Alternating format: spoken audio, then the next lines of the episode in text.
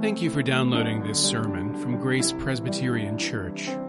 Grace is a church where people seeking more grace, more depth, and more community can start finding their way and sharing their gifts with the world. You can follow us online at graceforsiouxfalls.org. When you take a passage of scripture from the middle of a book, it's hard to not preach the entire book because it's all interconnected.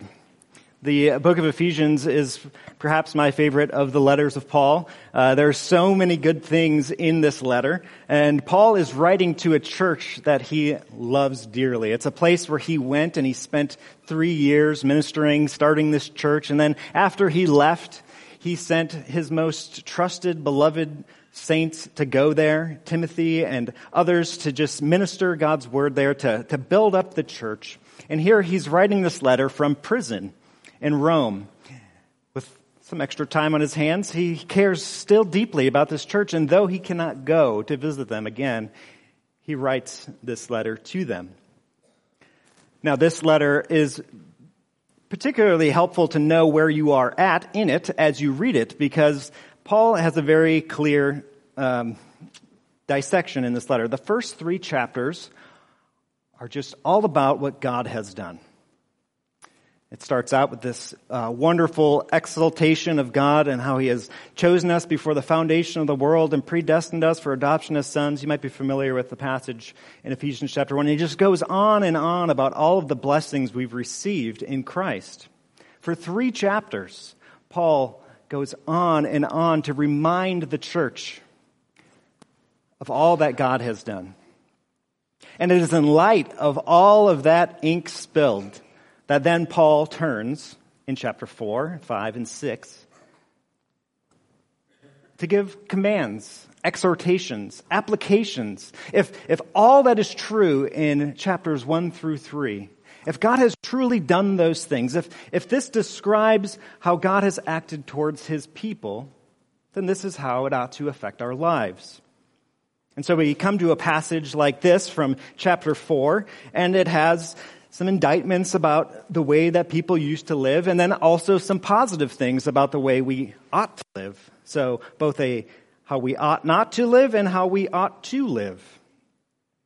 And Paul has picked up on some of the imagery and the language of earlier chapters. Perhaps central to this whole second half of the book is at the end, uh, middle of chapter 2. Verse 10, it says this, For we are his workmanship, that's God's workmanship, created in Christ Jesus for good works, that God prepared beforehand that we should walk in them. I, I, love that passage because it gives you a different perspective on life, that God has prepared beforehand good works for us to walk in. And as Paul turns now to give examples and illustrations and exhortations, he uses this imagery of walking. Now, of course, that could actually mean physically walking, but more broadly, it just means how we live. The things we do, how we spend our time and our energy, the patterns we have in our lives. And Paul here is really trying to drive home this reality that we have a new identity in Christ, that the things God has done for us in Christ ought to be lived out, walked out. But as I'm sure you are all intimately acquainted as I am, we have this old identity, this old self, these old habits, this remaining sinful nature that persists, but it must be defeated. And so Paul is giving us instruction on how to walk, how to live, how to put on this new identity. So first, let's look at verses 17 through 19. Notice as Paul begins, he says, Now this I say and testify in the Lord. Now you might not stop and think too much about this. One of the helpful things about being a pastor or even learning a original language is not that there's secret hidden meaning. It just makes you stop and slow down. You have time to slow down. And you notice here, Paul is using really emphatic language.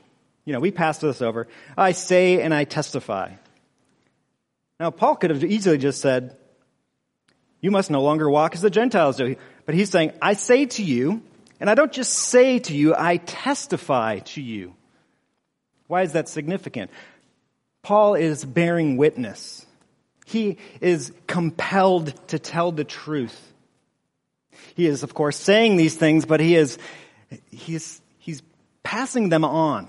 They need to hear this. And not only do they need to hear it, he is testifying in the Lord.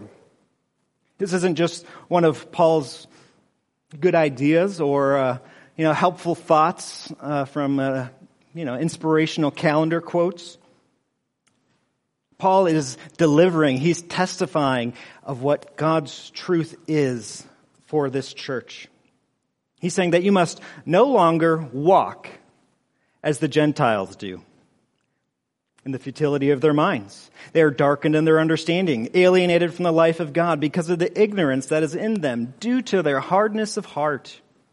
They've become callous and have given up themselves to sensuality, greedy to practice every kind of impurity. It's a pretty uh, harsh indictment of how the Gentiles walk. Paul is starting here with what we ought not to do. This church uh, is one in which the gospel has come to a pagan nation.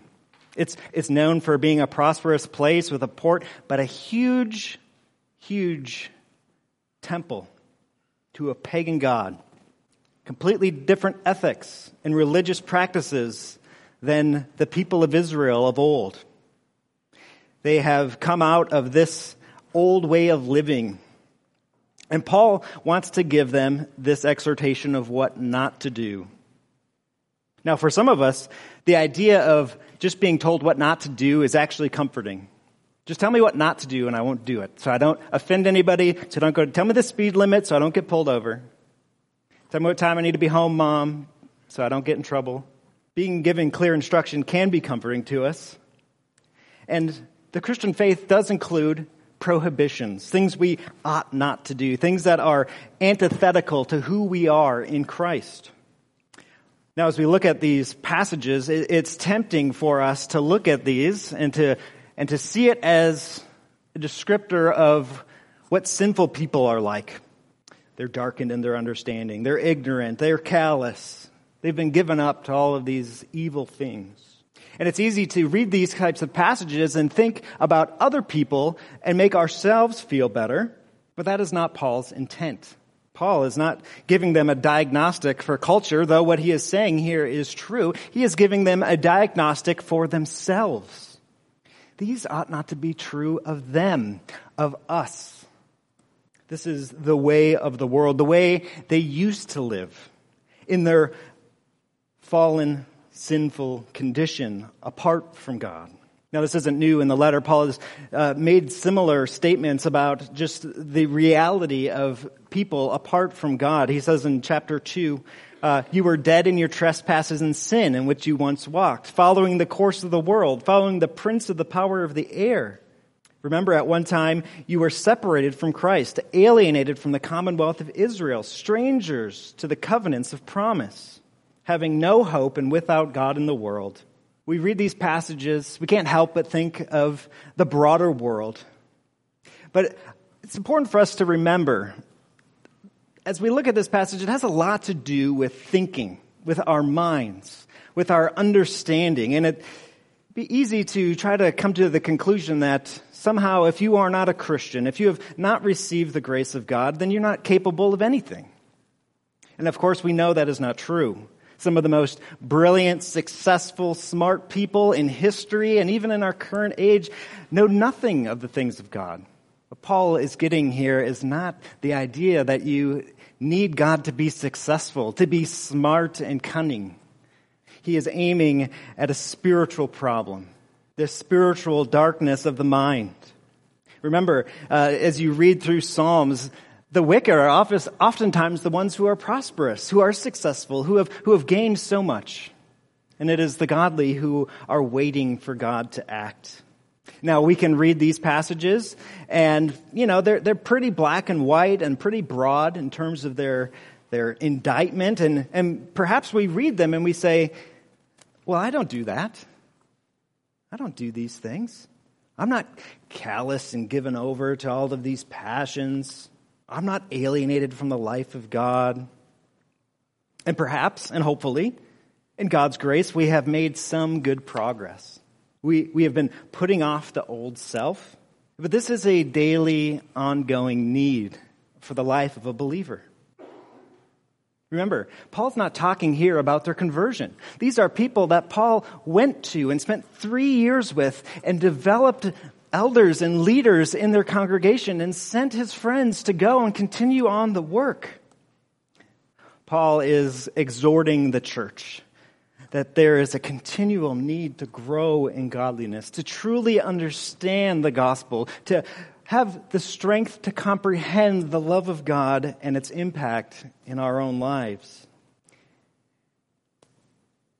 As these big category black and white statements, sometimes it's hard to remember the subtleties of how these things work themselves out in their lives.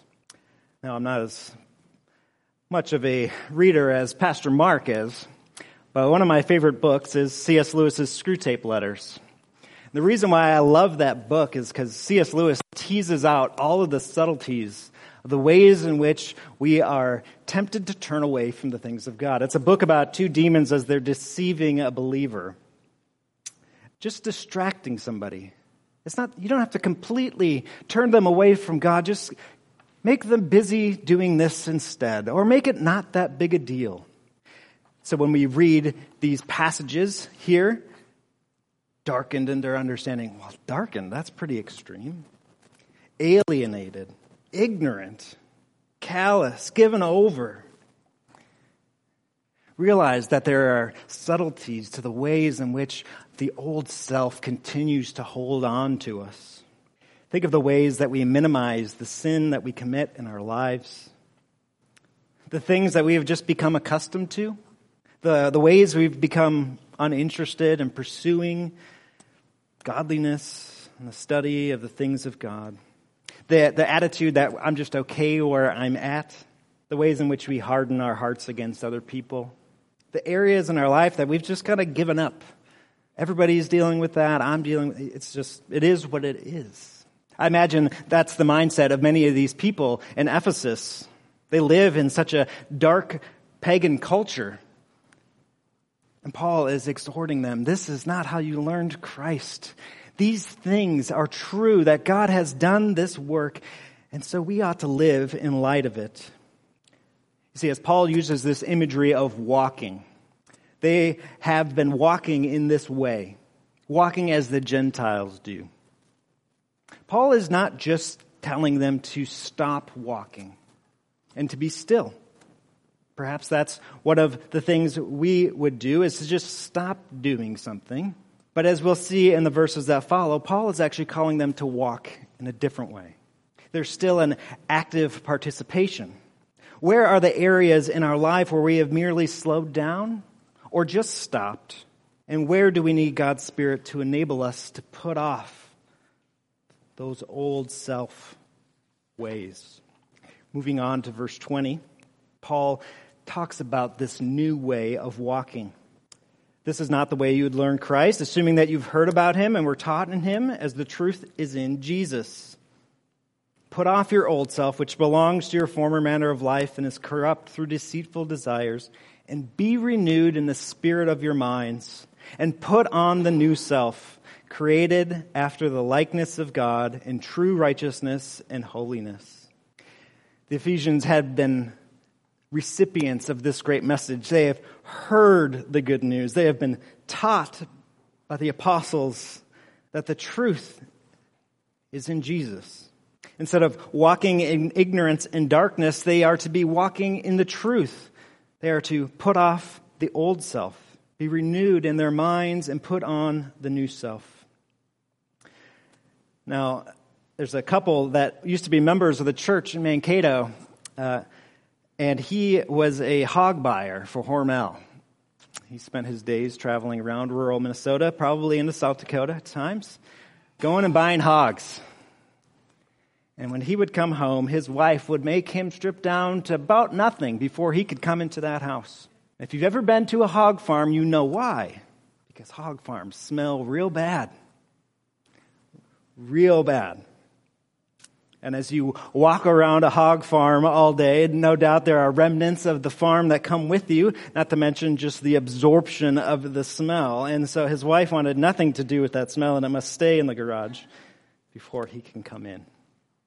This is some of the imagery Paul is using as we are to put off the old man with its rank sin, its destructive practices all of the filth that comes with it, to put it off, but also to put on something new. As I think about this imagery of putting off and putting on, I can't help but think of a great theological term we use all the time. One of the first things Jesus ever said in his public ministry repent. Repentance. Our shorter catechism, Westminster Shorter Catechism, defines for us repentance, and I think it's helpful for us as we look at this passage. It says this What is repentance unto life?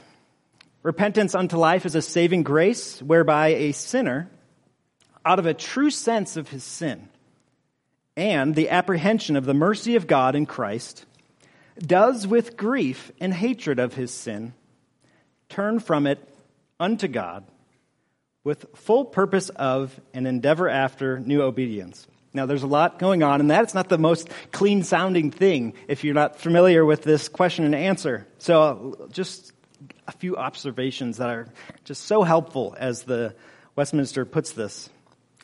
A sinner, out of a true sense of his sin, right? They, they understand what Paul is saying. We shouldn't walk like that. We know what we not, ought not to do. But it's not just that. It's also an apprehension of the mercy of God. They see the way they ought not to live. They see the grace of God available to them, and they turn from this to that. With grief and hatred from their sin, turn from it unto God. They're not just stopping something bad, but doing something better. Repentance is not about reducing our sin. Paul's exhortation to the Ephesians is not to just stop doing three or four of these things of the list of all of the ways in which they used to walk. It might be so bold to even say the goal here, the goal for us in the Christian life is not to focus on overcoming our sin in some sort of systematic way, but instead to be reminded and united to Christ who overcomes sin for us.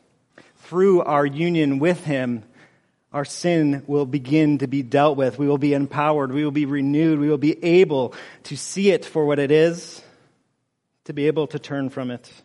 And so there's the understanding of the sin, but the apprehension of the mercy of God. Or as Paul puts it here, the truth is in Jesus. So we're, we're putting off this old thing and we're putting on a new thing. It reminds me of what Paul says in Galatians chapter 3 as he's talking about baptism. He says, For as many of you as were baptized into Christ have put on Christ. We have put him on as, as a new identity. This is what Paul is giving them exhortation that this, this is all true of you in Christ. And if you have put on Christ, if you have been redeemed, if God has chose you, all of the things Paul has extolled to the Ephesians for years of his life and here in this letter, this is how our lives ought to change. From sin to righteousness, from judgment to forgiveness, from death to life. And Paul gives some really practical examples of what this looks like in the last section of our passage today. What it looks like to walk this out. Verse 25. Therefore, having put away falsehood, let each one of you speak the truth with his neighbor. So instead of falsehood, speaking truth. Don't just stop speaking. If all you can do is say falsehoods, Paul's not saying just stop talking, but instead be filled with truth in your speech. Just before our passage today, Paul exhorts them to speak the truth in love because we are members of one another. He goes on to say, Be angry and do not sin. Do not let the sun go down on your anger and give no opportunity to the devil. Now, there are very few instances of anger that are not sinful in and of themselves. There are some righteous angers that we can have. We can be angry about the sin in our own life, angry about the injustice in the world and the various things we see around us. Know that Paul's really trying to give us a good category of how we can be angry all the time as long as we don't sin. He said, when you're angry, do not sin. Do not let the sun go down on your anger. What's Paul talking about here? Now, I've heard it said, many marriage conferences and other places that, you know, if, you, if you're in a conflict with somebody, particularly your spouse or somebody close to you, do not go to bed until you resolve that conflict. It sounds really nice, but it's very difficult. Very difficult. But why, why is that such a common application of this? Isn't, it seems that as Paul is really saying this. Don't let the sun go down on your anger. Don't, don't let the day end while you have unresolved conflict. Because it gives opportunity to the devil. What happens when you have unresolved conflict and you just let it go for a day and two days and a week and a month and a year? It festers. It gets worse. It causes more sin. Sin begins to multiply in the silence. I saw, heard one pastor say this. I think it's so helpful. How arrogant for a person to say, I'll do tomorrow what the Lord has called me to do today. Paul is calling the Ephesians, God is calling us to not be passive, but to engage and I don't think this is just to do with anger, but really an application for all of these things. We ought to do these things now, speak the truth now, reconcile now. This is the way of the new self. Look at what Paul calls the thief to do. No longer steal. Don't do that. And don't just do nothing, but to labor in order that, so not only do something positive, but also that he can be a blessing to those in need. Don't let corrupt talk come out of your mouths, but only that which is good for building up, as fits the occasion. You see, there's, there's an immediacy to all of these things, right? The thief shouldn't just keep stealing until, you know, he figures it out and then start working and then start blessing people. Right? There's, there's something about, especially for my own personality, I like to have a plan. I like to make a spreadsheet, put it on a calendar, get things figured out. But Paul's exhortation here is that these old ways, they ought to go away. Don't let the sun go down on your anger. Stop stealing. Stop corrupt talk. Stop falsehood. But what I love about this section about corrupt talk coming out of your mouth, look at the difference. Only such is good for building up, as fits the occasion, that it may give grace to those who hear. What a tremendous exhortation. This book as we look at it, we often like to think of it individualistically. The thief, you know, ourselves, those people who do those things. But this is a book about the church. All of these things are communal. And much of what Paul is, ex- is expressed here is how God is at work building these people together in this one new man in Christ. And so as we look at what Paul is exhorting the Ephesians to do, to not do, and to do, he's talking about doing them in this community. That even the way in which we talk with one another has the ability to tear people down or to administer grace to one another. We see this continue to play out. Put away all bitterness, wrath, anger, clamor, slander, malice. That sounds pretty corrupt talking. Instead, be kind, tender-hearted, forgiving one another as God in Christ forgave you. You see how Paul is taking the old, stopping it, and adding something new. If we just stop doing bad things, well, we'll never succeed. But it creates a vacuum, and the world loves a vacuum. Jesus even talks about this a bit in Matthew chapter 12. He says, When an unclean spirit has gone out of a person, it passes through the waterless places seeking rest but finds none. person has been delivered from a demon. But then the spirit says, I will return to my house from which I came. And when it comes and finds the house empty, swept, and put in order, then it goes and brings with it seven other spirits more evil than itself. And they enter and dwell there. And the last state of that person is worse than the first. I got delivered by a demon, from a demon, and now I have seven. The solution to our problem with the old self is not going to be solved by prohibition. Instead, we must be filled. We must be renewed. We must embrace and put on the new self.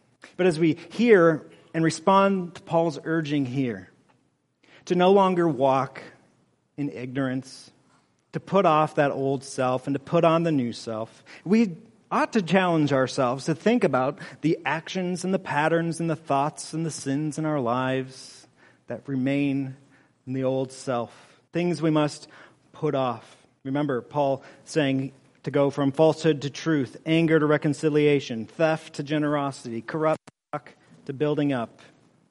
Perhaps you can identify with those things. They, they seem pretty broad. I hope we can at least read some of our own humility into that. But think about this in any area of our lives laziness to diligence and faithfulness, from gluttony to health, from lust to love and faithfulness, from avoidance to engagement, from pride and to humility. Just come up with any sin and think of any righteousness that would correspond to it. But really, if we get to the root of all sin, all these sins in particular, you, you just see that this self reliance, this pleasure, arrogance, self centeredness ought to turn to prayer, heartfelt, true dependence on the Lord. That this new identity, this work of God, comes from outside of ourselves.